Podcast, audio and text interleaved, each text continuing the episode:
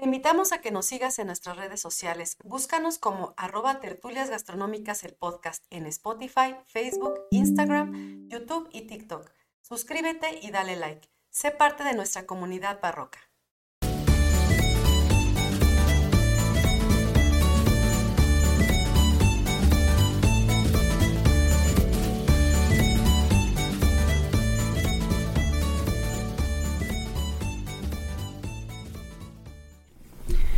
Hola a todos, bienvenidos a nuestra nueva sección La Incógnita con el Arquimillán, dedicada a contar anécdotas, experiencias y curiosidades de la actividad turística.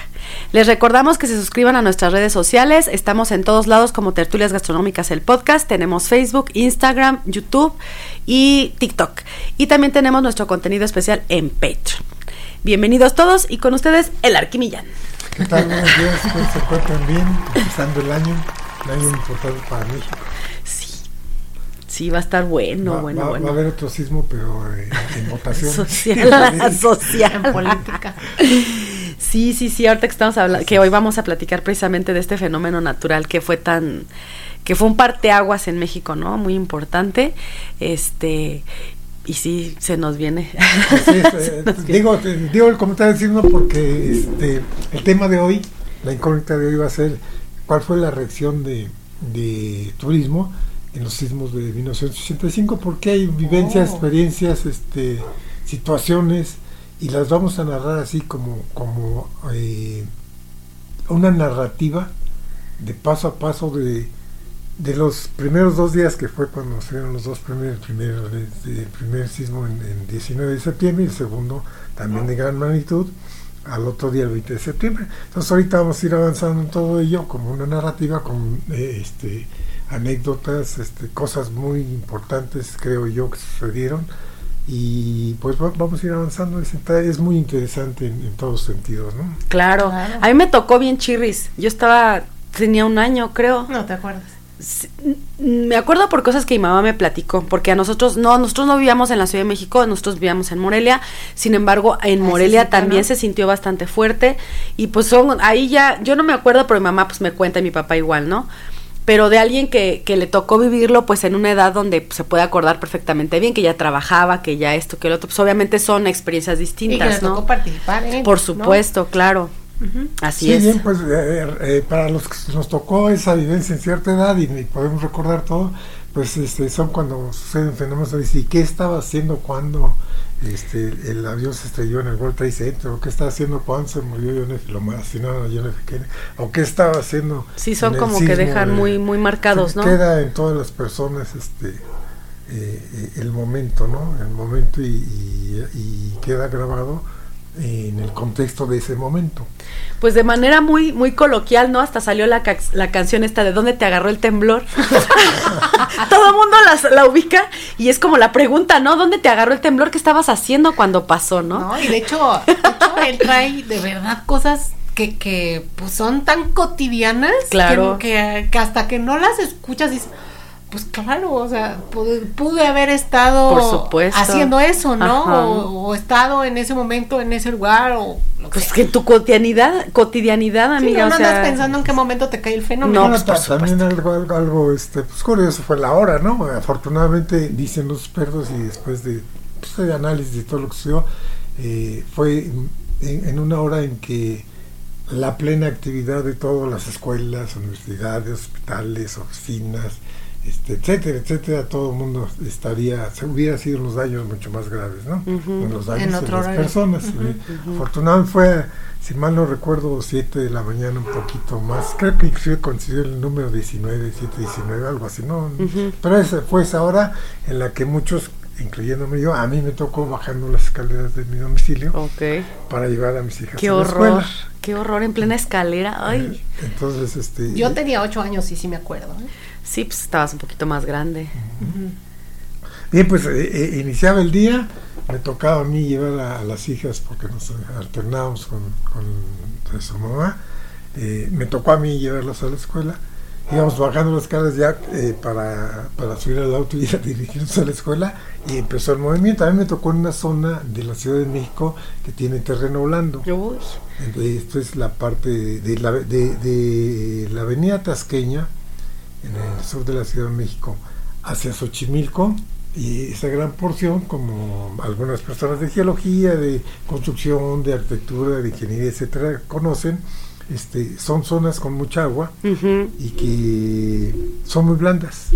Entonces la construcción ahí, para efectos de, de estéticos, de, de árboles y eso es muy bonita, ¿no? Pero para efectos de, de sismos es horrible, y de es la muerte. pues, es, Como este, estuvieras en el lago, ¿no? eso, efectivamente. Imagínate nada más. Entonces aquí, bueno, ya en, en términos de, este, de ingeniería, eso, to- eh, eh, no vamos a entrar a detalle de toda la el mapa y la eh, geológico y, y de comportamiento sísmico que hay muchos estudios ya precisamente que derivaron Por de- supuesto. de, todo esto, reglamentos de construcción, modificaciones a las construcciones, a los parámetros y a los este límites de materiales y, y, y entraron otras modalidades de estructuras de sistemas eh, eh, elásticos y plásticos. Los elásticos tienen eh, una cierta resistencia permisible, más otro tanto a, a- a la fase plástica de la deformación de, de los materiales.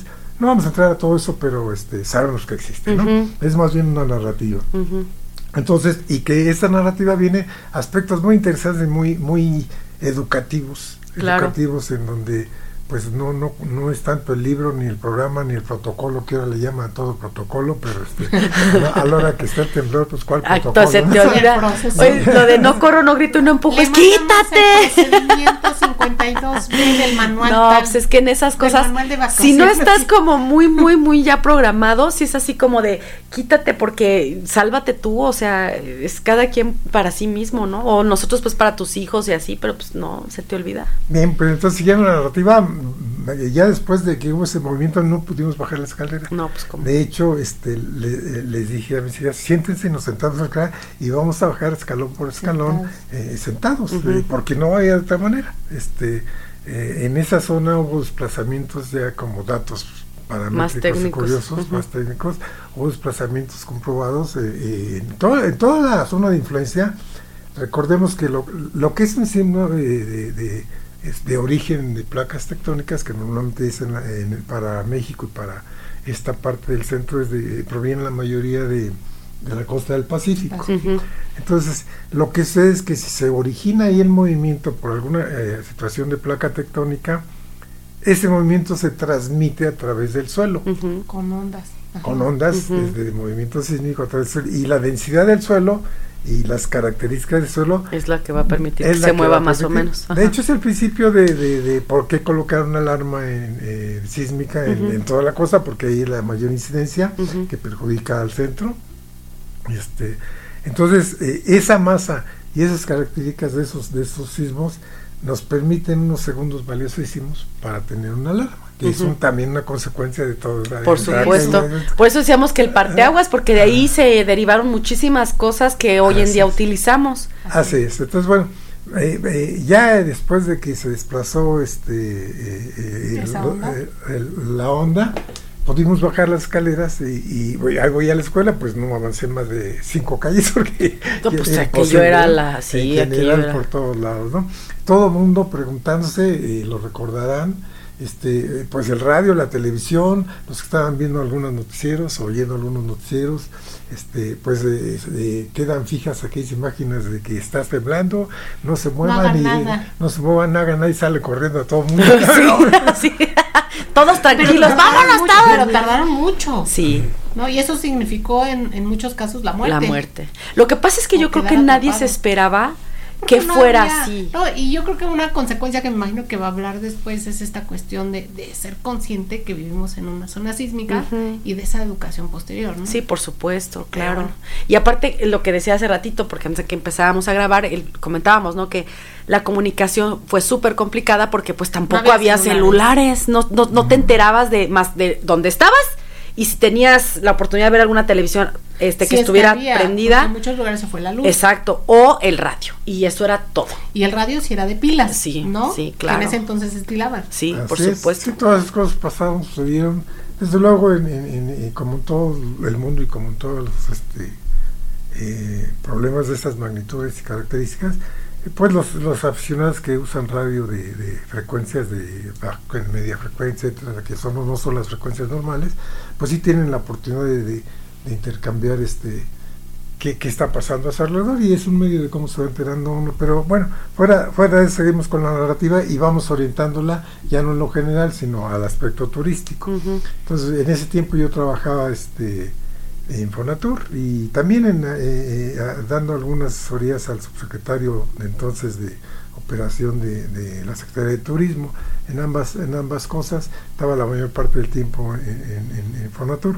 Entonces, este, pues al ver que no, no había este, escuelas y que se empezó a enterar todo el mundo de que, bueno, pues había daños y edificios derru- este, eh, derruidos, Derrumbados. Este, había daños graves, poco a poco, entonces, bueno, na- nadie ya salió de, de ahí, todos los vecinos, como en todos lados, digo, ¿qué se hace? ¿No se hace? ¿Qué se hace? Y bueno, pues yo me traté de, de y créanme que sí lo traté de ir a trabajar. Aunque usted no lo crea, y me dirigí yo a mi trabajo. Me dejé muy optimista mi trabajo, pero pues no, no, no fue posible tampoco. Entonces, este, de, de, de la, de la zona en la que estaba a, a la que ibas. a la que iba, eh, sector en ese en tiempo estaba el presidente Masari, que hoy sigue en Polanco, ¿no? Ujú. y, y Fonatur estaba en, si mal no recuerdo, creo que en la calle Dinamarca, en, en, la, en la zona rosa, cerca de la avenida Chapultepec y la zona rosa por ahí, ¿no? La calle Dinamarca, ahí estaba. Y este, sí fue en Dinamarca, ya me acordé, porque precisamente ahí una, en ese edificio, donde estaban un cierto número de fideicomisos de Nacional Financiera eh, acumulados, eh, estaba Fonatur. Y, y en ese edificio, eh, una parte trasera de las escaleras eh, se, se derrumbó. Y por la hora que fue, era la entrada de mucha gente de, servicios de mantenimiento, de asedio, en fin, un, eh, vigilancia, una serie de y cambios de turno, etcétera, seguridad. Claro, a las 7 de la mañana. Y, y, y, y su lugar de concentración estaba precisamente en esa zona, en la, la zona afectada, y murió gente, ¿no? Murió Oh, gente de claro. En ese, en ese, en esa circunstancia, como en muchos lugares este de, de Sí, toda como hospitales, ¿no? Que son lugares que nunca terminan de trabajar. No, Sí, los pues, mismos hoteles, o sea, tú sabes que no, ahí todo, todo el tiempo hay trabajadores. Sí, la- la- el, el- el área hospitalaria y salud fue también todo. No, pues toda una colapsada. historia, ¿no? Toda una por historia, ¿no? supuesto. Ah, Pero vamos a retomar lo nuestro, que es el turismo y que es donde yo tuve la experiencia y la narrativa. De hecho, participé en muchas cosas, de juntas, en reportes de daños, en este eh, eh, documentos que llegaron al, al entonces secretario de Turismo, este, a través de mucha gente, ¿no? Por supuesto. tocó participar con mucha gente. Y lo que hicimos, y, y nos tocó ve- ver todo ese todo ese fenómeno todo eso pero sí fue una reacción eso por eso pusimos el título de reacción del turismo porque era otro tiempo y no había ninguna cosa escrita ni estudiada Política, procedimiento, método, ajá. por supuesto existían el plan de N3 de- del ejército que es desde siempre y que siempre ha sido un magnífico plan para todas las, las Desastres. cosas Desastres, graves, ¿no? Eso- ajá. eso por, por supuesto Pero es que es más como en general, Pero ¿no? es general, eso Ajá. es general, no es particular. Aquí vamos a hablar de las particulares de, de- del turismo. Entonces, este, en, en ese seguimiento eh, no pude llegar yo y tuve información este, a través de, de- de ciertas este, estaciones de radio que servían entonces ya como informantes. Es el primer fenómeno en general que, Oh, que- que- que debe hacerse, porque en esas circunstancias no hay manera de entender qué, qué, ¿Qué está, está pasando, y qué vamos a hacer. Ajá. Entonces cada quien quería saber de su trabajo, en sus, en sus De tu circunstancias, núcleo su medio, principal, núcleo, claro. ¿no? ¿A dónde voy? ¿Qué hago? ¿No voy? o Ujú. ¿Me van a descontar? Todavía existe mi trabajo, porque a es, muchos les tocó que se Yo cayó creo que todo. ese- eso justamente iba a retomar, ¿no? En un, in- en un inicio, en un desastre así, lo primero que pasa eres tú, ¿no? Y tu Por núcleo, supuesto. O sea, donde estés, así como dices, pero no entiendes qué está pasando después Con a todo la lo demás. y en todo lo demás donde sucedió. O sea, tú Ujú. te quedas solo con la información que tienes ahí, ¿no? Claro. Sí, sí, eh, ent- eh, entonces, este, una vez que uno ve que la familia lo Está cerca- bien, y también bien. empieza a investigar de los de los eh, secundarios o segundos términos de influencia de la familia, ¿no? Los hermanos, los tíos, el papá, la mamá, etcétera, los que no están ahí con nosotros en el núcleo original, ¿no? y, y- y, pues se van enterando. Y pues todas las, eh, eh, las noticias eran, pues desgraciadamente, en general malas. Malas por todo lo que pasó y en algunas partes peor de malas porque sí hubo daño en personas, ¿no? Sí, claro. Entonces, este, iba avanzando el tiempo, pero hasta el tiempo se deforma porque la mentalidad se toma otra circunstancia de reacción y otra circunstancia de, de qué hacer. De urgencia, ¿no? De urgencia, de desesperación, de, nervios, de, estrés. Qué, hago? ¿Qué hacemos? Y la gente en México, y es bien sabido esto, en estas circunstancias reacciona siempre muy positivamente. La gente común. la gente común. Y, y, sin necesidad de ningún protocolo, sin necesidad de ninguna situación. Es como ayuda. Pues ayuda. Y, como puedas, como, Dios te dio a entender. Y así, fue. Sí, pues así fue. Así fue, ¿no? Entonces, bueno, eh, finalmente tuve un reporte por ahí de, ya, ya me enteré por estas estaciones de radio y televisión que con, con técnicos que tuvieron que trabajar en, emergencias y en condiciones muy, muy especiales, poder dar señales, ¿no? Ah, y, y, y, desde luego, aquí cuenta mucho la cuestión de este, satélites, todo esto, ¿no? Porque es curioso, pero nunca nos pensamos a poner a pensar todo, toda esta complejidad y toda esta situación y lo débiles que somos, aún teniendo tecnología muy avanzada. Claro. Sí, este, eh, eh, ahorita hablando de satélites, um, todos sabemos, o bueno, los que no saben, de Arthur C. Clarke, el que, eh, que trabajó con el, el, director de cine para la famosa película de Océano 2000 del espacio, este, fue el inventor del satélite. Y él siempre dijo, eh, eh, muchos se burlaron de él en su tiempo, pero él siempre dijo que el satélite iba a ser el futuro del hombre y no podría vivir ya sin el satélite, que todo se iba a hacer por satélite. Y a la fecha así es. Y a la fecha así es. Sí. Y cualquier situación nos pega a todos. Claro, sí. por supuesto. Realmente. Pues bueno, son, son cuestiones, ¿no? Pero eh, regresando, me entero de que están, están este, invitando o informando que en el caso de turismo, que hubo una, una reunión del entonces presidente este, Miguel de la Madrid, en la que eh, todos sus secretarios eh, eh, acordaron que la, la situación de determinar daños, de este, las, las acciones este, a nivel gobierno inmediatas iban a ser em, de alguna manera identificadas, medidas este, y, dadas a conocer para valorar la situación por sectores. Ah, qué, qué bien. Eh, Ajá. Entonces es una primera definición. Entonces invitaron a cada sector, salud, sector turismo, sector de X. Cada quien hágase cargo de su chamba, de sus cosas. Ajá. Y, vamos, estamos viendo cada, reportamos cada no sé cuántas horas, a nivel secretarios, a nivel este, no sé qué piense, pero yo creo que es una buena idea, ¿no? o sea, en lugar de centralizar las cosas, que luego eso los hace más lentas, pues te, haces, te, te, echas de la mano de la gente que ya trabaja en esos sectores y que nadie mejor que ellos los conoce y que va a saber cuáles fueron las consecuencias de lo que pasó. Eso está súper bien. Funcionó bien y no lo abarca todo, pero sí, este, eh, eh, sí, sí pinta una situación en, en un nivel muy, con una aproximación eh, casi real. Casi, real que nos permite tomar decisiones fundamentadas, ¿no? Entonces, se hace ese plan y en el caso de turismo, bueno, pues invitaron a todos los que tenían que ver con este asunto a, a, a, Fonatura, a los estudiantes de a los de turismo, pero la zona de Fonatura era una de las zonas más afectadas. Válgame. Polanco, también esto lo saben los de cuestiones de ingeniería y de construcción, de arquitectura, eh, ya en la zona esta, pues hay otras subzonas de tipos de terreno.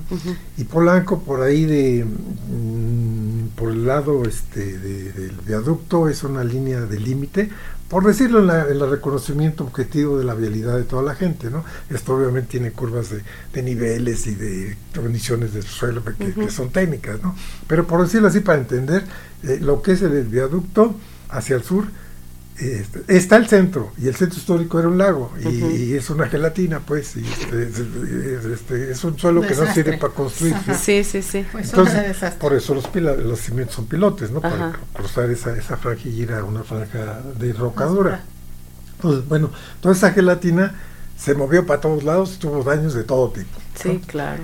Es, ese ese centro eh, eh, eh, llegó hasta precisamente hasta llega hasta hasta, hasta el viaducto de ese lado del otro lado llega si mal no recuerdo a, la parte de Polanco en, el Choro Campo y luego ya para allá es otra condición hacia el, poniente más dura. Hacia hacia el este no porque allá están las cuestiones de, de, un ex lago seco. Okay. o sea no es como el centro que es es lago pero pero está este húmedo como gelatina sino ya hacia el oriente es este es un, era un lago pero ya no tiene ni humedad ni nada, es un seco entonces el movimiento es de otra manera y la, y la reacción es de otra manera. Y así cada una y se va a, eh, esas características dando entonces la, la, la, reacción de las construcciones pues es diferente claro fue diferente. Entonces la, se, se, dice que en la parte centro fue de, de plano la licuadora no iba y regresaba la onda fueron dos minutos fue 7.8 grados de este, la, escala de Richter, sí. Entonces, dos minutos fue, le llaman un minuto 58 horas, pero dos minutos cerrados para entender. Y para la gente que lo vivió, eterno. Ah, sí, sí, sí, no, no. La, magnitud en, orientación también es otro punto generalizado, que no siempre es así, todos los sismos son distintos. Los sismos de 85, finalmente, eh, parámetros muy interesantes, eh, dieron como resultado, después de todas las mediciones, toda la participación de, de, de, todas las estudios, que hubo un desplazamiento principal, dirección este-oeste, este, de, cerca de un metro.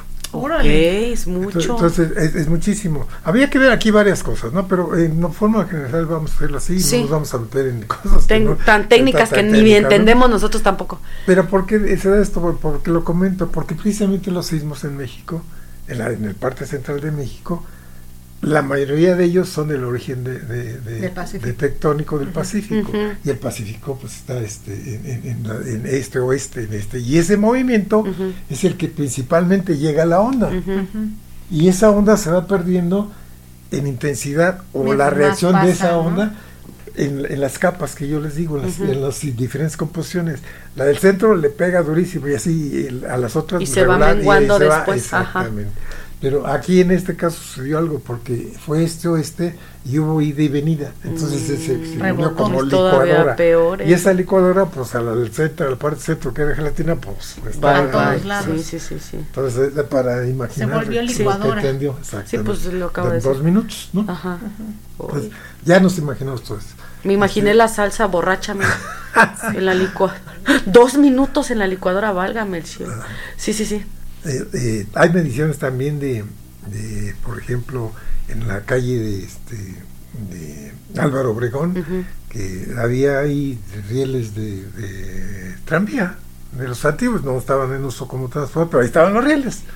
Y, y hubo deformaciones de tranvías de perfil de acero que ni siquiera estaban trabajando estructuralmente, ¿no? Porque ya no, no corre el tren, el tranvía, nada. Ahí estaban. Pues se hicieron como nudo, hagan de cuenta que alguien las dobló y hizo nudo del movimiento que hubo en, el sitio. Entonces, esas son cosas interesantes, ¿no? Sí, sí, sí. Eh, seguimos con la narrativa. El, nos reunimos en, a mí me, este, me, dio la instrucción en ese tiempo el subsecretario para el cual era asesor de, turismo de que me encargara de la parte técnica de medición de daños. ¿por qué? Este, bueno porque hay conocimientos de, arquitectura y porque además yo ocupaba sí es cierto es buena la pregunta porque aparte de los conocimientos de arquitectura y de, ingeniería porque estamos en turismo. Sí porque estaba en turismo y adicionalmente a eso este el, el, el, área específica era el programa de financiamiento de Fonatur. O sea, de ahí iba a salir un, un, programa, de hecho salió un programa que es parte de todo este asunto interesante, un programa de apoyo para los que tuvieron daños en, el sector turismo. Claro. Apoyo que iba a brindar, que brindó la, este, la Secretaría de eh, Turismo. No la Secretaría, sino directamente. Por eso, bajada pues para el gobierno La, la, política general como, como lineamiento y orden inclusive claro. del sector turismo hacia su, eh, le llamábamos entonces órgano ejecutivo o ejecutor de las políticas, que era Fonatur, que tiene otras facultades que sí podía prestar dinero. Ok. Bajo ciertas circunstancias, ¿no? Sí, sí, sí. Entonces aquí vienen varias cosas. Primero se forma eh, qué gente, ¿no? Eh, o sea, ¿quién, quién, quién, va a hacer esto? Pues este, entonces yo, yo tuve que echar mano de mi grupo de, de gente que trabajaba cotidianamente en la evaluación de revisión de planos estructurales, arquitectónicos, de estándares de todo lo que es el turismo, ¿no? de, de, de, de, para autorreales préstamos y que la banca también este, tomaba como primer piso y Fonatur este, era el, donde salía el dinero, el fondeador, por eso se, este, son instituciones de segundo piso, porque el primer piso era una banca comercial que toma, asumía el riesgo, pero el dinero lo tomaba de Fonatur. Okay. Y esto tiene varias varias cosas. Fonatur y los fondos de fomento todos eran así, ya los desaparecieron. Y yo creo que fue un error gravísimo, pero este ese es otro ese es otro episodio. Otro, tema. Otro, la catarsis viene en otro episodio. entonces, pero aquel, en aquel entonces estaba así, ¿no? Entonces, este eh, el, el, el, el, programa que eh, me encargaron a mí, yo tuve que tomar un grupo de, de este, ingenieros y arquitectos que eran como 15 que tenía uh -huh. para los trabajos normales de toda la cuestión de, de, financiamiento de toda la República. Este, y, y, y, y hubo que implementar un, un, documento que pues, ahí lo tengo, este, muy interesante de, de reacción inmediata, uh -huh. pero, pero con una precisión que nos permitiera tomar decisiones adecuadas. Uh -huh.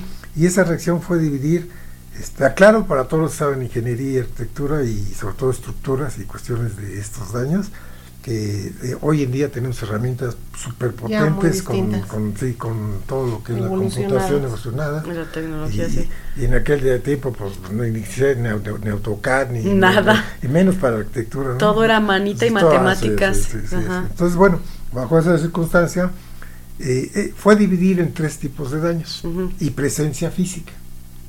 Entonces, eh, y también la ter territorialidad. Uh -huh. Porque aún luego, cuando haces un plan, debes tener en cuenta que como fue un desastre, a lo mejor tú haces un plan muy bonito y a la mera no puedes pasar no por aplica. una avenida y como llegas ahí, pues uh -huh. entonces el plan se quedó hasta ahí, ¿no? Uh -huh. Entonces hubo que hacer una serie de situaciones e ir con patrullas con este eh, Los Ángeles Verdes, no sé si este, sí, se, sí. se, utilizaron para ir a todos lados. Por eh, supuesto. donde había daños y medir los daños Ajá. a, a, través de los ángeles verdes y sí. las patrullas y patrullas normales no en fin se armó eh, pero las patrullas normales y ambulancias se tenían que usar para otro tipo de cosas más urgentes Ajá. Sí, los, que estaban sucediendo los, las personas heridas las personas a rescatar etcétera entonces aunque uno supiera que eso no, no era un recurso de ya dámelo no porque no. estaba a prioridades entonces nosotros tuvimos que hacer eso de Los Ángeles Verdes uh -huh. y ocuparlos para, para, aquí, para allá, para allá, también son otras historias. El solo hecho de transitar con Los Ángeles Verdes por la ciudad, en calles por, donde había edificios. Y aparte son de baja velocidad, ¿no? Sí, no, no, no, no, sea de parte. Y dando pues todo esto. No, pero imagino que la gente pues los llamaba como para que les auxiliara también, ¿no? Todo, sí, todo, todo, todo. O sea, cuenta. ni los dejaban así pasar. Y también circunstancias de chuscas, ¿no? Por chuscas de, de desastres de esto, pues no. Así ah, como somos pero, los mexicanos siempre, sí, don Roberto. O sea, oye, pues está la, sí están aquí todas las patrullas, pero pues aquella no le pusieron gasolina eh, porque no la cargó, así, así de ese plano. y ahora dónde pinche gasolina no la consigues ahorita, ¿no? No, pues olvídate. Pues olvídate no, no, no, no, no. Todos de, los servicios básicos se caen, pues. Hay de todo, hay de todo. hay de todo y solamente conviviéndolo es cuando se, se, se entienden las cosas, sí, aunque claro. la risa, ¿no? Pues, sí. pues, es que ya ni llorar es bueno, no, dice y uno. Aparte, ¿no?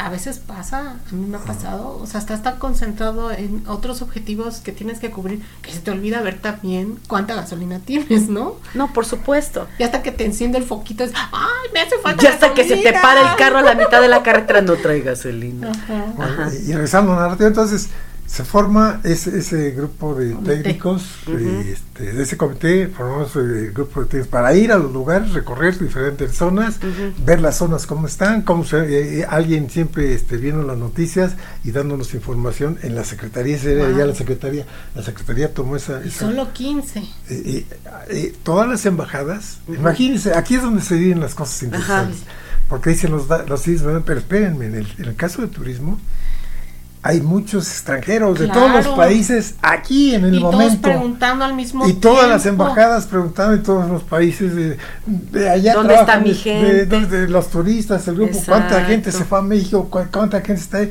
Y todas las embajadas preguntaban a la Secretaría de Turismo. Claro. Porque ustedes, porque se supone que ustedes conglomeraban de alguna manera la información. Claro. Yo recuerdo cuando yo este llegué a trabajar en Sector un tiempo, este, yo tenía que hacer este el conteo de los hoteles, de cuántos hoteles había en Morelia, de que cuántas estrellas, cuántos cuartos, cuánto todo eso. Y esa información se la tenía yo que entregar a Sector porque era parte de la estadística que manejaba Sector. Es otra cosa muy importante. Ese, sería eh, de otro, de otro episodio. Pero me imagino entonces que, que, por ejemplo, las embajadas, oye, repórtame cuántos turistas llegaron a México en la última semana, por ejemplo, ¿no? O cuántas salidas, en qué hoteles están. Exacto, había que recabar esa información para saber. Y no, inclusive hubo dentro ya del, grupo que no eran los técnicos, había otros grupos, eh, había un grupo que se dedicó a ir directamente a los hoteles para ver si tenían información de, extranjeros para generar la, la, base de información y entregarla. sector, y entregarla para este para las embajadas inmediatamente aunque había otro canal otra distribución de esa información ya para la Secretaría de Gobernación en forma general. Por supuesto. Pero ese es otro, otro paso. El primer paso es el que, a ver, aquí están los embajadas, los Estados Unidos, canadienses, que son... Dice usted los derechosos. Los derechosos. sí, de Australia a lo mejor sí había y sí hubo, ¿no? Sí. Eh, ahora que me acuerdo, de Australia pues a lo mejor había un grupo, dos, pero no es, no es que no sean importantes, lo que pasa es que el 80% viene de Estados Unidos. Por supuesto. todos los estados estaban preocupados por sus turistas. Sí, claro. Y trabajadores, ¿no? Sí y para intervenir también de alguna manera, ¿no? Echar la mano, claro que sí. claro que sí. Entonces, este, eh, voy a tomar tantito lo de la estadística, que es cierta. E, esta parte que comenta Viridiana es, este, las estadísticas eh, es otro aspecto que el turismo fue muy positivo en México, porque en México muchas actividades industriales tienen esa estadística por necesidades ya intrínsecas. Pero el turismo no la pero No la tenía no había, y, nació precisamente con este grupo de personas que hemos estado hablando mucho de los CIPS y todo eso, igual, eh, allá nació algo que se llamó en Fonatur el, el barómetro turístico, donde se tomaba a detalle, directamente, este toda la información de los del barómetro turístico, que era eh, afluencia, estadía, gasto, origen, este, ocupación. justamente como, como este, dar la vuelta o reconocer que efectivamente se estaba logrando el objetivo. ¿no? Era, aquel, sí, aquel es, básico, es, es esencial. en, aquel en aquel tiempo decíamos, pues si no sabes quién eres, entonces no puedes hacer nada, no, puedes planear, no puedes calcular, no, puedes medir, no, se puede este, saber qué pasa. no puedes adivinar, o sea, no puedes decir, ay, pues yo voy a abrir un hotel y voy a adivinar que voy a vender el 80% de la ocupación eh, todo el año. No lo puedes adivinar. Hay menos unas que cuentas que, le llaman macroeconómicas y que esto lo maneja pues mucho. En, el caso del rama turismo creo que no ha cambiado, pero siempre lo manejaba en ese tiempo y de muchos años Banco de México, la, rama de, turismo y este y porque el turismo es en sí ya financieramente es una, una exportación y es un intercambio, es una captación de divisa, de moneda. Entonces, en ese sentido tienen una cuenta que se llama pero no una no es no es una cuestión ni arquitectónica ni turística es, una cuenta que genera turismo y hacen una serie ahí de mediciones. Sí que puede ser cuánta cuánta derrama ha dejado. Exacto una pero nada más eso. cuánta gasta falta todo lo demás. qué tipo de moneda es bla bla bla. Y hacen una balanza también con los que mexicanos se fueron hasta allá y ahí se ve si hay equilibrio si desequilibrio que, exacto. Entonces, bueno pero, ese, pero eso es otra cosa. Es una macro de me cuenta de las macros que les llaman este, cuentas nacionales, ¿no? El Banco de México, Hacienda y es otro golpe. Sí se lleva a cabo. Pero una, una estadística con términos de planeación y serie formal eh, eh, no había de turismo. Entonces, nada, se también con eso. Ya me desvío ahorita porque... Sí, sí, sí. Paréntesis cultural, claro. Lo, veremos, lo veremos en, otro, en otra ocasión. y, y, nació en Fonatur con, con el barómetro turístico. Y después se extendió a toda la, eh, con, con la ley federal de turismo y a, todos- a toda la hotelería reportar y reportar precisamente el trabajo. Ujú. Entonces, Y nace, na- eh, nace Datatur también, ¿no? Datatur, de que ya es después, que ya es Así con es. tecnología y que diferente. encuentras Claro. en Banco de México. Por supuesto. Bueno, entonces, bueno, nos seguimos, nos regresamos al asunto del, del sismo. Entonces, se, se hace otra comisión que investiga desaparecidos, este, bueno, porque hay también otra característica, ahí aprendí muy bien, nunca se me olvidó, porque dice, oye, ¿cómo las estadísticas? No puede ser que este siete mil muertos y magnitud de esto que sucedió y, y pues sí, dices que legalmente, si no hay un cuerpo, No no hay. Presente, No hay no, muerto. no exactamente. hay muerto. O sea, hasta legalmente Sí, no, puede, no podemos catalogarlo de homicidio si no aparece un cuerpo. Correcto. Y, y- y ahí, y ahí lo, lo defines claramente. Es que legalmente, si no hay un cuerpo, o el cadáver, pues. Exacto, eh, sí, no- sí, O sí. un pedacito, no hay. O algo que confirme Que, de- o que compruebe. confirme que está muerto, exacto. Entonces, no puedes decir que en estadística formal oficial cuántos muertos y cuántos desaparecidos hay. Entonces, sí hubo con siete mil este, muertos, pero hubo como, Desaparecidos. como dos chin de desaparecidos. ¿no? Sí, y, Entonces, sí, y siguen como desaparecidos, así se y les así, sí, así. Pues igual con los eh, estudiantes estos de Ayotzinapa, son desaparecidos, Pues todavía están con ese nombre. Gemelas. Lo mismo. Siguen con esos En nombres jurídicos, claro, por supuesto. Hay estimaciones y. ¿mande? Ajá. Perdón, Sí, sí, sí. hay, hay estimaciones que, que te, matemáticamente y estadísticamente te ubican en, en un, eh, en- en un rango de error muy, muy, muy leve, pero, pero finalmente, en términos oficiales y legales, no puedes decir son tantos muertos y tantos desaparecidos, porque si, no- si está muerto, sí, ya lo confirmas si es el que queda, Ujú. Pero los desaparecidos no, hasta que se van resolviendo. y- y O se dice la- aproxi Ah, su oh. palabrita que les encanta, aproximadamente. lo malo del asunto es que, que ese aproximado es este, Sí, se utiliza políticamente. puntos. Claro, Pues, Siempre se sí. utiliza políticamente. Porque dice, no, pues, este, A su favor. minimizar, ¿no? Sí, claro. Que es una mentira. Pero bueno, así es el asunto en Así general. es. Bueno, entonces, Y luego, se formaron varias comisiones. La técnica que ya les dije de daños, que regresamos a los daños, se dividió en tres partes. Un, eh, visitar las edificaciones, las zonas donde se sabía ya, este, estamos hablando de al otro día. Ah, Era lo que te iba a preguntar. A ver, entonces entiendo yo que por el radio ustedes escuchan sector turismo en dónde y cuándo se van a reunir. A partir de ese momento tienes contacto y te piden como parte técnica realizar un comité y empezar a ver un plan de acción. Así es.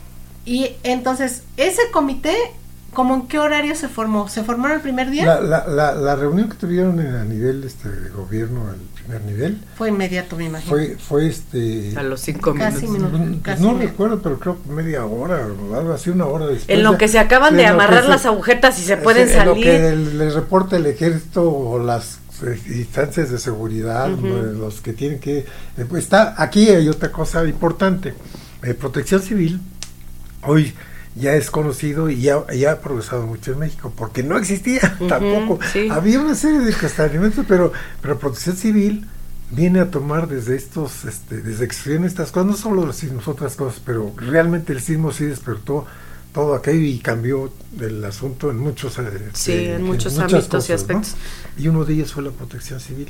Pues protección civil hoy tiene ya todo, hay una ley de protección civil Por que se tiene que cumplir y en todos los sentidos tienen toda la geografía mexicana este reglamentos y protocolos que cumplir. Entonces, bajo, bajo la protección civil, este, se establecen también este tipo de, de cosas. Pero también hay que decirlo, yo he visto mi, por la mi profesión ya posterior, porque esto sucedió pues, en 1985, pero yo seguí trabajando muchos años este, en la cuestión de hotelería y en Ujú. todo, ¿no? Y sí ha habido muchos avances interesantes, pero por ejemplo en Gilberto, en otros que me tocó ver, en algunos huracanes en, en zonas turísticas, en Los Cabos, etcétera, y programas que se armaron, este el, el vivirlo es muy distinto a, a un papel que me imagino. Que dice que tienes que hacer. Sí, les voy a dar, este, oye, sí, este, pasó, ese, pues, sí, y, y vamos a ir todos para allá a ayudar, sí, pero ¿cómo te vas a ir? ¿Cómo vas a llegar? Mm, eh, ¿Qué, qué, en helicóptero, en, camioneta. lancha o en moto, ¿Y en, moto, en bicicleta? En camioneta. ¿Dónde se van a quedar los técnicos? Ajá. ¿Qué vas a comer si no hay casi? Sí, Es sí, que sí, son básicos, eso es ¿Cómo te básico, claro, por supuesto. Miren, la- el segundo no es el sismo, pero el, el segundo, este, el, el- al segundo, a mí me tocó estar en, en el Gilberto en Cancún. Que será otro episodio. Un día antes, eh, la noche anterior a que el, el- el Gilberto entró por Cozumel primero, eh, allí en México. Y en Cozumel está, eh, eh, este, eh, fue a las 6 de la mañana, un poquito antes. Y yo trabajando, estaba trabajando con otras dos personas en, en Cozumel, precisamente fuimos a hacer una- unas cosas en Cozumel y Cancún y estuvimos ahí semana y media. Y en nuestro programa estábamos en Cozumel cuando ya anunciaron en el, en el British Channel de Estados Unidos este, Que venía el huracán y que venía que venía duro. Entonces les avisaron a todos los hoteleros y aquí, bueno, es toda una experiencia. No, no, no, Pero- yo pero- digo que es otro episodio. Sí, no se nos vaya, don Robert. no, no. A, a- a lo que voy es que la oferta mejor en Cancún al segundo día, o sea, yo tuve que regresar a México, fíjese, Ujú. y ya, eh, el día que entró el huracán, Ujú. Y este y que también fue en septiembre, Ujú. por cierto. Sí, Este, como que tenemos algo en con ese mes. Internacionalmente, se han hecho estudios internacionalmente ese mes es do- cuando más regresos grandes han Ajá. pasado en muchas partes del mundo, en, en- en- más en México, pero bueno, Sí. este, oye, para que un sismo suceda En la misma- en el mismo día, no es después de los posible, mismos no años, es sí. posible, es increíble, pero bueno, vamos a regresarnos. Sí, es otro tema. No, Sí. no, Gilberto ya no. Ajá. Háblanos del, del terremoto. No, no, es para No, que pero nada más a va a la- cerrar la- la ahí. anécdota, esa anécdotita Sí. chiquita. Al otro día eh, llega, eh, envían este, la comitiva de seis secretarios de Estado Ujú. allá para ver, y, y estuvo ahí, lo vamos a ver ya con detalle, cosas muy interesantes. Pero al tercer día me toca ir otra vez para atender y hacer programas de, de- Apoyo. de apoyo a todos los hoteleros. ¿no? Y a todos los, todos los negocios de, turismo, a todos. Este, y ahí voy. Y, y estas cosas chuscas, ¿no? Dice, bueno, ¿en dónde nos vamos a quedar? Pues en la palmera o en el carro, a ver dónde, ¿no? No hay otra. No. no hay otra. Hacen campamentos. Se hacen campamentos. Este, ahí todavía no había campamentos, era el segundo día. Apenas, una noche nada más. Ujú. Este, y lo curioso del asunto es que había un hotelito que estaba en el centro, que se llamaba, creo que América, Hotel Américas.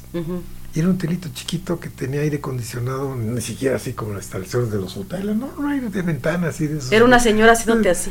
Y resulta ser que en ese, en ese, en ese hotelito, en Ajá. ese, ese, esa es un- una porción de una colonia, por X o Y, el transformador eléctrico no, No se se dañó. No se dañó. Fue el único. Y solo ellos tenían. Y ellos tenían luz y ellos Ah. tenían aire acondicionado en la Ay, ventana. Era qué la mejor suerte. oferta de todo. Podían dar, podían dar su habitación al precio Ah, que sí, quisieran. eso- eso fue una Hicieron cosa- su agosto, Son, son claro. datos, datos chuscos, ¿no? Sí. Nadie se imagina eso. Que, es- Bueno. ¿Cómo? Pues bueno, Pues ya claro. nos regresamos a los Sí, sí, sí. Porque Se- de eso otro tienes que contar mucho, mucho también. Se clasifican los daños, se clasifican en tres grados. En grado estructural, este, para darle importancia y magnitud y atenderlo inmediatamente. Ajá. En grado este eh, acabados, fisuras, las fisuras, las fisuras, la- las eh, pequeños este, des- de, de- des- desplantes de, de, azulejos, de esto, y ese, ese intermedio que no es daño estructural.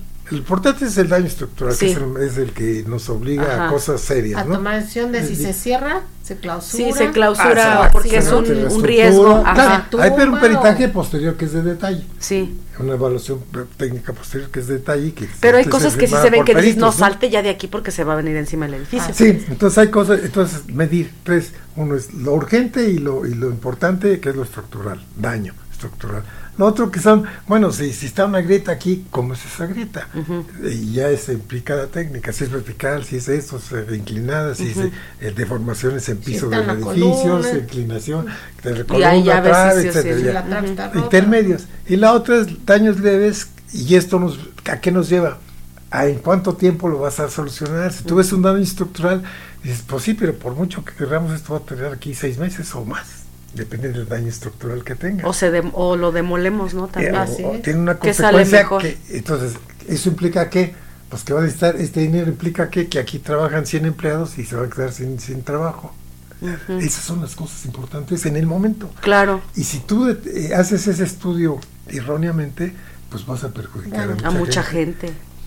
Y si lo haces correctamente, vas a ayudar a que todo, todo, todo se, se surja mejor. Sí. Entonces, entonces sí puedes tener un- una aproximación de este desbarajuste, de este lío, de este caos, donde dices, pues de, la- de la- porque tenemos todas las estadísticas, en Fratur tenemos todas las eh, estadísticas de la Ciudad de México, esto, y, y a través de sector de la estadística. Claro. Oye, ¿y recuerdas cómo quedó esa estadística de esos tres daños? O sea, de todo lo que revisaron, ¿qué porcentaje cayó en el daño estructural? ¿Qué Sí, porcentaje? era, era la lógica, el daño estructural son los menores, eh, el daño intermedio, este eh, eh, eh, eh, intermedio. Eso, eso, eso demuestra que el modelo que hicimos eh, eh, fue, fue atinado.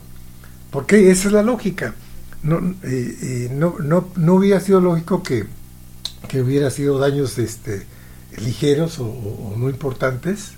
eh, pues que se cayeron los azulejos, que un vidrio se rompió, que un balcón, eh, etcétera, ¿no? Cosas así de este tipo que pues la mayoría los tienen, pero si fuera al revés, si la, si la mayoría fuera daño estructural, y espérame, esto, esto no fue, Todo fue está la- mal, esto ajá. fue una bomba atómica y fue Sí, Entonces, ni ¿no? Nagasaki, Nada, ajá.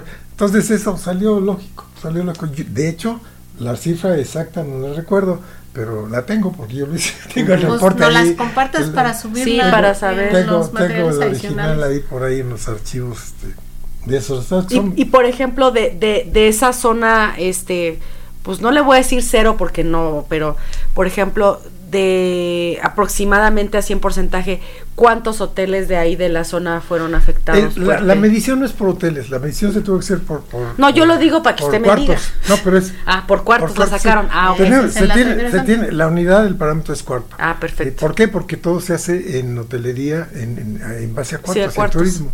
Y este, entonces ya el el objetivo de hacer este estudio, esta medición, esta valoración, es tener elementos firmes, este, bien claros, para entonces hacer un programa y apoyar. ¿Y qué apoyamos? Resultado de todo esto, la pregunta es, este, no sé si con eso quede contestada, pero este, eh, son de, de uno, eh, no fue nada más el Distrito Federal. No. Hubo daños en varios lugares, este, en Michoacán, en, en, este, Guerrero, ¿no? También creo Guerrero, que hubo, ajá. En Iztapa, Puebla. Puebla. Hubo varios lugares, se apoyó todo. ¿no? todo lo que se ve que tenía que Ah, apoyar ujú. Bajo el programa de turismo en la cuestión turística. Claro, en sí. instalaciones que no nada más son hoteles, No. son también restaurantes, son agencias de viajes, este, renta de automóviles, todos los productos turísticos.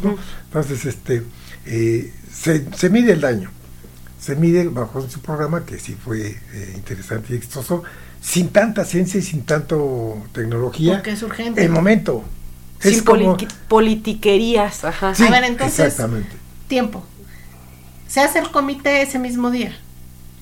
Eh, el comité de importancia ese mismo día le, eh, ordena, ordena que el plan de cada sector debe solucionar las cosas. Ajá. Ahora, cada sector, en el caso de turismo, que es donde yo ahí me, me empiezo a meter, me meten pues me- por instrucciones Ajá. de- del asesor de Sí, por del jerarquía. secretario, por jerarquía. Es el mismo día. Me ármate un programa con, con la gente que tú tienes, tú sabes de eso, y, este, y me tienes que traer los daños físicos. Ujú. Es el mismo subsecretario que le encargaron esto, este, eh, le, le encarga, era el subsecretario, la Secretaría de Turismo era Enrique- Antonio Enrique Sabeña, y había tres subsecretarías, una de operación, una de planeación y otra de, este, ay, ya se me olvidó, pero ahorita, de- ahorita venimos. De dinero no tenía, no era de este. No, era, era, no, es que era operación, este, planeación y este, ay, ay, ay. Comercialización. No era la cuestión más bien de, por- el- porque eh, la- antes la tarifa y la y la y la este y la categoría eran otro- que es otro tema. Sí, ese es otro tema la también. de cuestiones de clasificación turística. Antes la ley obli- eh, obligaba a los hoteles a que si tenías una cierta categoría podrías cobrar cierto rango de tarifa. Sí. Y ahí en ese. en Después esa no área se hacía. liberó la tarifa. Porque es un, es un problema muy serio eso. Bueno, muy serio, pues, Sí, que te implica... yo como hotel de tres estrellas puedo cobrarlo como Lo que yo quiera. O al se revés, el asunto, nadie va a querer invertir en hotelería si el gobierno te está limitando a cobrar lo que él te dice. Sí, por supuesto. Sí, pues la libre oferta y demanda, Eh, el pues. mercado abierto. Que el mercado con- sea el que controle dependiendo de, del turista. Exactamente, es otro tema interesante, pero eh, para regresarnos, este, sí, el- el- el- la ley de turismo en ese tiempo decía que de acuerdo a la categoría que te otorgaba El una mismo- parte del área de operación, este, si eras cinco estrellas, si eras cuatro estrellas, Si cumplías con ciertos trámites, entonces tenías el derecho de cobrar cierta tarifa. Cantidad. Entonces sí era importante ese documento. Después se liberó, ya no sé, en esa misma época, pero así era el mecanismo. Entonces, si tienes todo el, los- el número de hoteles, con el número de cuartos, con la categoría que tiene, entonces, y, y tomas por otro lado, o sea, tienes una base estadística numérica confiable. Porque como dicen por ahí en México, las estadísticas, yo no lo dije, ¿eh? No, no, no. lo dije. Es algo que corre ahí en los lo pasillos. dicen, ¿no? Dicen. Sí, ay, ay, yo- Ajá, yo- sí, yo iba- radio pasillo. Como siempre iba pasando y ahí se veía. Ajá, ¿no? y escuché. Entonces, este, se dice, no, es que las estadísticas en México son pinches, pero parejas. Entonces hay que, hay que tener mucho cuidado con qué estadísticas se toma y cómo Y se de toma. Y cómo- saber cómo, mane cómo, y cómo leer las y estadísticas también. las- y cómo por supuesto. Bajo ese aspecto, entonces ya se tomaron los, se tiene los- de una plataforma de datos Ujú. confiable, se tiene un, un- un levantamiento de daños confiable. Ujú. Entonces sí podemos inferir qué necesitamos para apoyarlos. Vamos a necesitar 10 millones de pesos, 100 millones de pesos, que vamos a necesitar. Oye, pero insisto, todo eso se tuvo que hacer como parejo, ¿no? ¿Pero qué quieres saber? ¿Cuántos días se tardaron o cómo? Ajá, sí, porque nos dice que cronológicamente, ¿no? Pues a lo mejor una Entonces, semana, no sé. O sea, en el mismo día no creo que se haya, ¿verdad? No, que no, no, el primer día fue eso, el segundo día fue armar cada sector sus, sus- sus acciones. En el caso nuestro fue eso, pero les declaro otra vez, no nada más fue el daño, o sea, que sí me tocó a mí la responsabilidad, pero hubo otros que vieron este cuántos muertos extranjeros hubo y se, se encontraron con cada cosa, que encontraron inclusive, esto lo, lo sé por los reportes que se hacían cuando nos reunimos para que cada quien viera Ah. el reporte, este, pues, se encontraron con hoteles ahí en, en- en- en el centro de la ciudad, en la zona rosa, en toda esa zona que fue muy dañada, este, con gente muriendo, turistas. Hubo un caso muy importante que en el vestíbulo del hotel Regis, creo, En el San Reyes. que se cayó. Sí, ese fue creo que de los peores. Eso fue de los peores porque en el momento que se dio había grupos de turistas, creo que uno australiano y otro otro norteamericano, pero grupos grandes, de 20, 30. Estaban todos en el vestíbulo porque estaban haciendo la- el, el que estaba organizando. ah, Necesitan ahí para los autobuses todo, ir a lo que tenían que hacer, pero ya iban de salida. Este, Qué eh, suerte, ¿no? Que no les tocó ya estar afuera. No, pero el, el caso sí. Qué eh, mala suerte, pues. El caso, el ca- sí, por eso, sí, qué mala suerte, sí. Pero el caso es que en lo que estaban haciendo los trámites ya de salida, pues se cayó aquello. Y les tocó. ¿eh? y ahí ya descubrieron una de las personas que estaba al- al- en el otro de, programa de ver qué daños había Ajá. y dónde estaban los extranjeros para reportar. Y pues a reportar. Pues aquí este, de alguna manera se obtuvo un dato de por ahí de una hoja que había tantos grupos, tantos aquí está. ¿Quién es quién sabe? Pero había tantos y estaban por salir. Y pues todos quedaron ahí.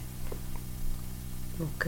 Entonces, eh, esas, esas cosas. este, Sí, por muchas de supuesto, de todo. claro. Luego ir a los anfiteatros del estado, de los, buscar de los estadios de hospitales. Cuauhtémoc, los hospitales, y que todos los reportes contarlos. Había otra- otras personas de, de estadística y datos de todos esos momentos para juntar y cruzar y decir, bueno, pues aquí tenemos que tal vez haya este tantos desaparecidos de turistas, tantos este de Norteamérica, tantos canadienses, tanto esto.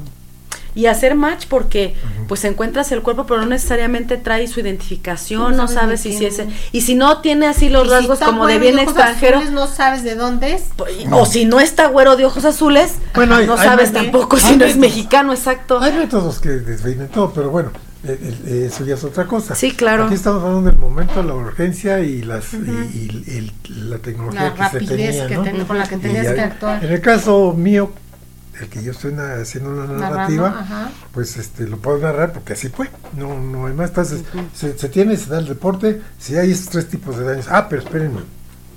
Esos los daños es una parte, porque los daños sí vamos a hacer el programa para apoyarlos. ¿A qué plazo? Claro. ¿Con cuánto? Porque esos daños son tal. ¿Por qué? Porque esto va a implicar que se re- regenere y empiece a trabajar. Ah, pero lo que empieza a trabajar se va a llevar dinero y en los trámites del dinero para darle recurso, este, la gente que no tienen con qué pagarle. no Es fondo operando. perdido, eso le iba a preguntar. Sí, no tienen con qué pagarle, simplemente no se puede operar y no hay, no hay manera. ¿Cómo te se pago si desploma. Entonces se les tiene que dar un primer programa. Dentro del programa, lo primerito que hay que hacer es que, de acuerdo a su gastos de capital de, de trabajo, se, dan, eh, se les otorgó tres meses de financiamiento Ah, ok. para que no corran a la gente, para que la gente no se quede sin empleo Ok. y para darles tres meses que, que, que Que con vivir, eso pudieran que puedan- subsistir. puedan- Ajá. En lo que empiezan a levantarse. su gasto operativo. Operativo, claro. Wow. Ujú. Pues eso, eso se, se hizo, primer punto. Este, no sé si ahora lo hagan. no creo. Pues parece O sea, que no. Ahora dicen que no existen, que no pasó nada. Pues es que dicen que para eso están los seguros, ¿no? No sé si en aquel entonces todavía existía o, o empezaba No, sí, el tema de los es- seguros. los seguros es otro tema. Ok, ya no me meto. Otro pero- episodio. pero- Otro Está bien, me también- callo. También, no, pero también súper interesante. Sí, claro, por En supuesto. Los Sismos a mí me tocó ver un hotel, unos dueños de un hotel españoles, este, pues llorando auténticamente, porque eh, este, tuvieron daño estructural fuerte, Y no estaban asegurados. reparable a largo plazo, y no estaban aseguradas, Ah. y tenían crédito además. Y, y su seguro, su seguro, los créditos te piden un- Que estés asegurado, claro. para- pero no te, no te obligan a- al cubren. total de la... de la- No, nada más, para que demuestres que tienes un segurito ahí. no, no, porque los bancos tampoco son hermanitas de la caridad, son peores o iguales. No, ellos te dicen, yo te, te pedí 10, te, te presté 10 pesos y tu, tú y me tu pagas jue- 30. vale 30 o 100, pues por mí mejor porque tengo la garantía Por 10 aún supuesto, para sí. mi favor, ¿no? Ajá. Eso es siem- siempre. Ajá, Este, pero lo único que yo como banquero te pido. te pido, y, que me- y no porque, eh, porque la, la operación bancaria así lo exige, Ajá. hacendaria bancaria, mismas reglas. Ajá. las reglas de, de- de- de crédito. Políticas. Ajá. Ajá. Este, eh, tienes que, eh, para que yo no tenga pérdida de capital, sino debo cubrir, es- es- es- por si hay algún evento, alguna extorsión de que no me pagas, Tengo que, tengo alguien, que alguien me pague. el principal, Ajá. o sea, lo que pediste, no los intereses, el principal, lo que me pediste, Ajá. ese es lo que me tienes que cubrir. Ok. Yo lo tengo que cubrir a fuerza. Ajá. Entonces se cubren con eso, y si el principal no es el total del crédito del edificio, que nunca va a ser, Ajá. entonces nada más se cubren a, a- a ese a ese límite Y el banco lo acepta Sí. El, el- el- el hotel puede valer de 100 pesos pero este pidió 20 Ok.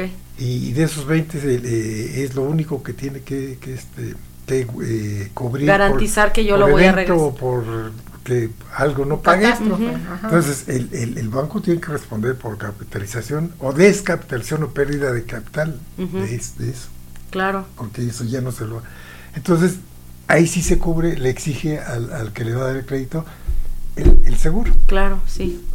hasta por 20. Pero entonces este, este señor, como todos, no uno, todos, la, el 99% lo hace porque no quieres pagar más seguro por dinero y por todo lo de siempre, de, ¿no? Entonces, cubre su hotel, y así hubo muchos, cubre al que a mí me tocó ver llorar, eh, cu- cubrió su hotel el mínimo posible, pidió muy poco y el daño, y todo el hotel tuvo un daño grave. Entonces, pues ya, no tenía ni Perdió. hotel, no tenía Ni ni, cómo dinero, operar, ni, ni le iban a recurrir, recurrir eh, eh, y Y además al tenía, revés se quedó con deuda. y además tenía que pagar. Entonces, imagínate. Bueno, de esos casos suceden Y, así. y muchos yo creo que se fue Muchos, nada más. Varios, uno. no son bueno. Claro. De todo eso sucede. Bueno, entonces regresando al programa y, y la narrativa de lo que vivimos, se tuvo que atender también, esto fue también mucho de Gilberto, más en Gilberto que en los frenos, porque Cada vez que dice eso me imagino a alguien. Que ¿quién chingos es Gilberto? Pero es en otro episodio. No, Mestor, me refiero a que, o sea, ya sé que es el huracán, pero se me va así de ¿quién chingos es Gilberto? bueno, huracán, sí, huracán Gilberto, Ajá. entonces ahí este la, la parte de seguros en el sismo también eh, eh, funciona, o sea, la cuestión bancaria y dentro de bancaria los seguros o los seguros ya en sí mismos este tienen una serie de cosas muy muy muy muy muy de todo tipo, sí, muy particulares, o sea, eh, hay que vivir el momento, saber exactamente lo que pasa cuando, oye, a ver, eh, Oye, dato. y hay un dato ahí que dicen que es de los acontecimientos de Dios, ¿no? Los inexplicables. Pues sí, hay, hay, hay, hay, ¿En hay los cosas, seguros? sí, hay, hay cosas que dices, no, no, no es posible, pero miren, Pues ventajosos como No, siempre, podemos ¿no? invitar al programa a otra persona especialista que yo sé de entretenimiento, Ajá, de eventos, para ajá. que hable también del tema. Sí, no inventes. ok, ok, está, está perfecto, la, la cuestión aquí, este, esto lo vamos a ver, vamos a ver eso de seguros y lo vamos a tratar muy interesante porque también dio punto en, en el huracán Gilberto a una serie de situaciones que se tuvieron que eh, hacer Y, y- y tan, tan es así que hoy en día ya no nada más por eso, sino ya a nivel internacional, aquí en México por eso, ¿no? Pero a nivel internacional ya las, todas las compañías aseguradoras para riesgos mayores de esta naturaleza que no son para un edificio o un choque, no, sino para desastres mayores en que todo el mundo le pasó y a todo el mundo que hay que Va a pedir, cumplirle. Entonces, un- una empresa de seguros no puede hacer eh, No, frente a todo el mundo. Es como si dijeran, oigan, hoy saquen todos los dólares ahorita del banco. No, pues espérate, no, no se puede. No se puede. Igualito. Entonces, oye, si todos van a pedir esto, el, el que les dé esto el seguro, pues no se puede. Entonces, hay coaseguros a nivel internacional. Se Que cubren en todas las aseguradoras sí. para hacer frente a esas cosas. Pero a esos coaseguros, ya calculados con la realidad de antes a la de hoy, ya no funcionan. ¿Por qué?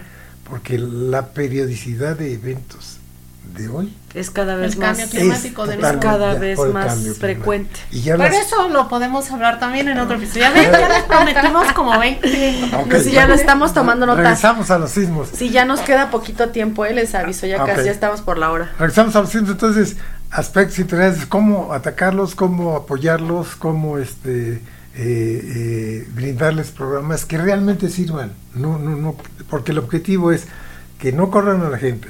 Créditos de, de capital trabajo cortos sin garantía hipotecaria porque es que es, es activo y no es activo es este Eso eh, ya sería una mentada de madre, así de, circulante, ¿no? dame, déjame aquí, tú, pues, ¿qué te voy a dejar? no, no, si- no, por Una eso. piedra. Sí. Pero también por otro lado hay que cubrir porque, porque la gente también es de- Ventajosa también, claro. no es tramposa. Entonces hay que armar bien todo para que sea Salgamos los dos ganones, claro. Que salga todo bien, ¿no?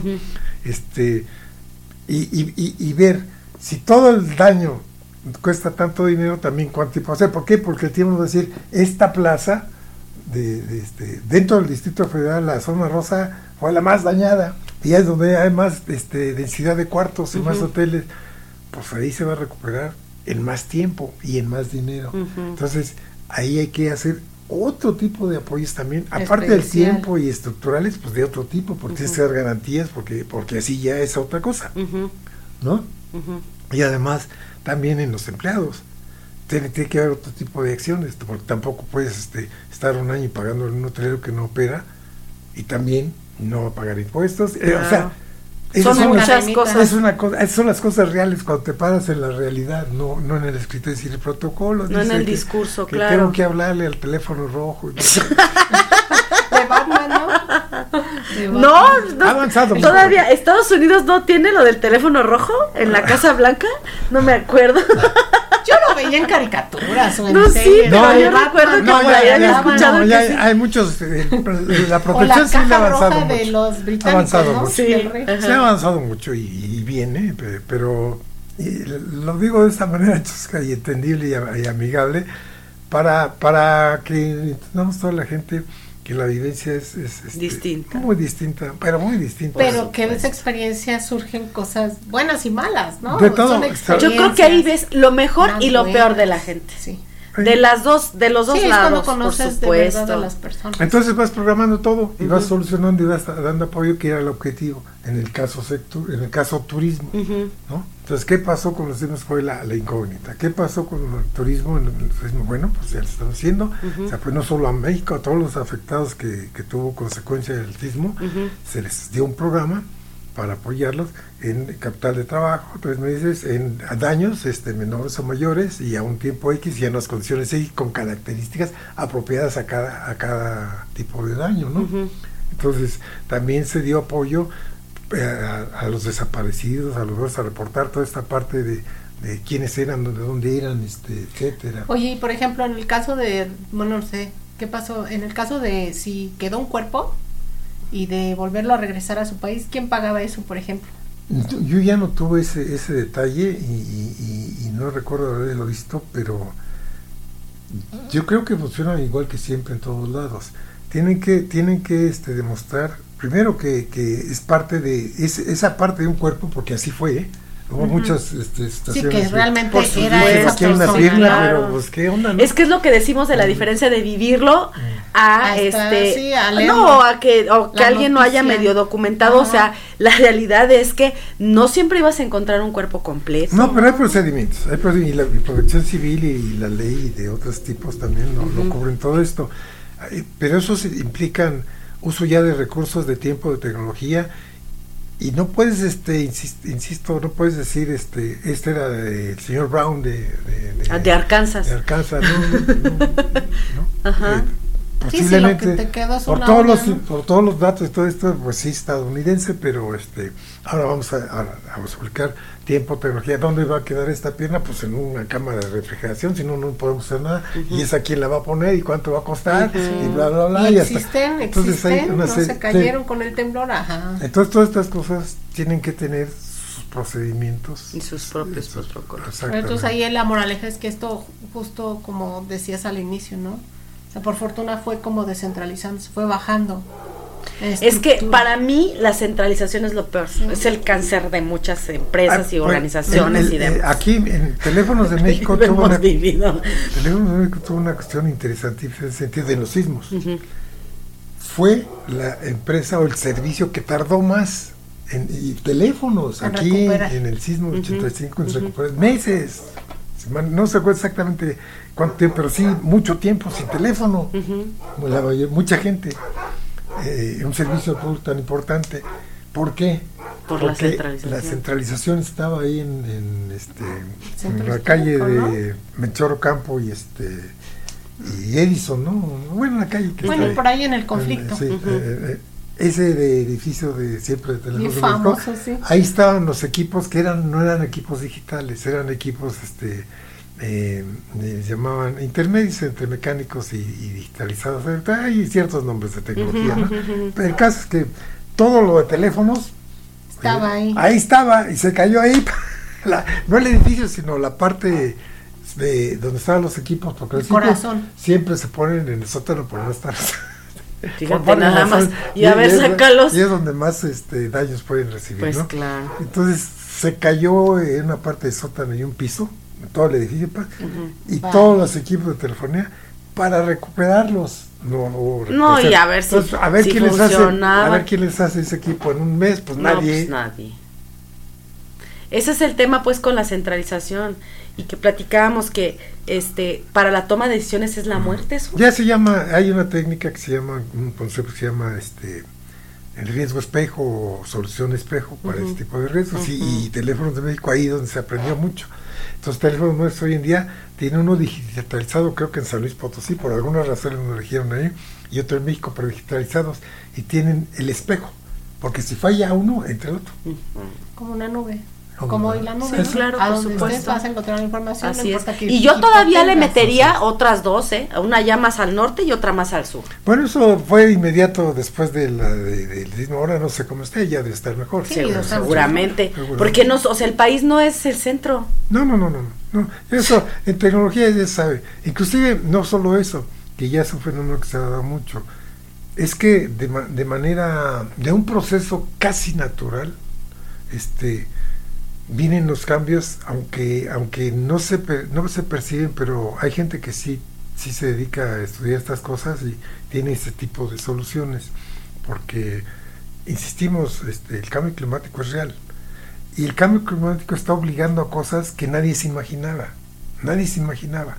Entonces, aquí vienen estas cosas, que va a tener que haber un reacomodo en todo, en todo, en la moneda que vivimos, en la que- que nos alimentamos, En que vestimos, política. en la política, en la economía, en todo. En las leyes. Y va a ser un proceso que va a ir cosas de, de- ¿por- ¿Por qué lo comento? Porque es esto que estamos platicando. Porque ahora resulta ser que la agricultura urbana, un ejemplo, este, ¿quién se iba a imaginar que si todo el mundo durante toda la civilización que hemos visto, desde que se, se- ya no fueron nómadas, sino hubo agricultura, ya se, se hizo sedentario y, y empezó a caer la civilización, este, hasta ahorita, con el cambio que ves, oye, espérate, porque el- la, la cuestión de agricultura en los campos duró este, pues 10.000 años, o lo que esté comprobado que duró, pero ahorita el- el- el- la última fase moderna fue en, la- en las ciudades, ciudades, y el campo, alimentos. Ya no va a ser así. No, Ya no va a ser. Tiene que solucionarse Aquí en los también. lugares la agricultura urbana, sí, claro. por muchas razones. Pues es que simplemente el, el transportar los alimentos te genera una, una huella ecológica Sí, tremenda. Sí, les comenté el- la, la anécdota de la lechuga, ¿no? Aquí en el programa no. No. Ah, Adelante. La- la- la- Con esa cerramos, ¿le parece, don Rodolfo? Sí, me parece bien. Es, es a nivel internacional. Una empresa de Estados Unidos este, eh, experta en, en estas cuestiones eh, le encargaron o hizo un estudio de este, de este, de movimiento de carreteras de mercancías. Entonces, para ver los efectos y todo este, varias cosas a la se vez, ¿no? miden varias cosas. varias que se obtenían de ese estudio. Entonces, este, cuando vieron los resultados, este, y el reporte que dieron, pues dio la vuelta al mundo como esa anécdota, porque sí es muy objetiva y todos la entendemos. Dicen, ya dieron su estudio y todo lo complicado y todo eso, ¿no? Pero eh, uno de los expertos que dieron este, eso, lo que dice, lo que hay que informar a toda la gente, muy, muy claro, es que cuando vaya a su casa o vaya a un restaurante y, y vaya a comerse una ensalada, cuando dé la primera mordida, se- que se acuerde de este reporte. Dice, esa lechuga que se va a comer, recorrió en Estados Unidos dos mil y no sé cuántas millas, algo así. Entonces, cuando dice, estamos mal, ¿no? Es decir, ¿estamos estúpidos o qué? Esa, esa, esa, esa, esa, esa lechuga anda por todos lados contaminando eh, pesticidas, Pobre lechuga. se conoce Sí. allá, eh, con cámaras refriger- refrigerantes, con diésel los camiones. Ajá. Cuando la está mal. pudiste haber sembrado aquí atrás Para evitar que se eche o a tener una hidroponía atrás en tu casa. Sí, claro, aquí está todo, todo lo, lo- Por lo- lo- supuesto. la- el mercado, movimientos, este, el costo del terreno. Dice, oye, no, no, no, no es pretexto. Porque así se oía claro que dice, no, no, no. No tengo o sea, las no hectáreas para sembrar. se- aquí. se Ajá. veía, "Oye, no, tengo- no, ya la tecnología está, y ahí está Nueva York, y ahí está Tokio, y ahí está los lugares más París, los lugares más caras del mundo por metro cuadrado, están usando agricultura urbana. Pero hay que saber hacerlo. Por supuesto. Sí, claro. Y yo creo que, ya para cerrar también, esto nos lo deberían de enseñar en las escuelas. Debería de ser parte de la preparatoria y de la universidad.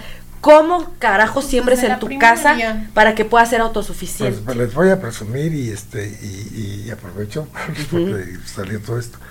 Yo aquí en Querétaro este propuse, tengo un programa elaborado para que todas las escuelas iniciando con primaria y secundaria, este por aspectos de resiliencia, uno, y por aspectos de, de contribuir realmente a la cuestión ambiental, de que en todas las escuelas se les dé la capacidad, no, no una materias, no, sino la capacidad real de que todos los maestros y todos los egresados de esa escuela, los alumnos, sepan cómo hacer su comida en, en su casa y en la escuela. Primero en la escuela. Porque todas las escuelas, por su, su, su naturaleza de actividad, tienen patios, tienen jardines, tienen terreno. Entonces ahí tienen la potencialidad de hacerlo. Claro. O sea, se- serían, serían un, un concepto, eh, eh, es que es eh, un poco complicado así, pero lo que ya No, se entiende muy bien.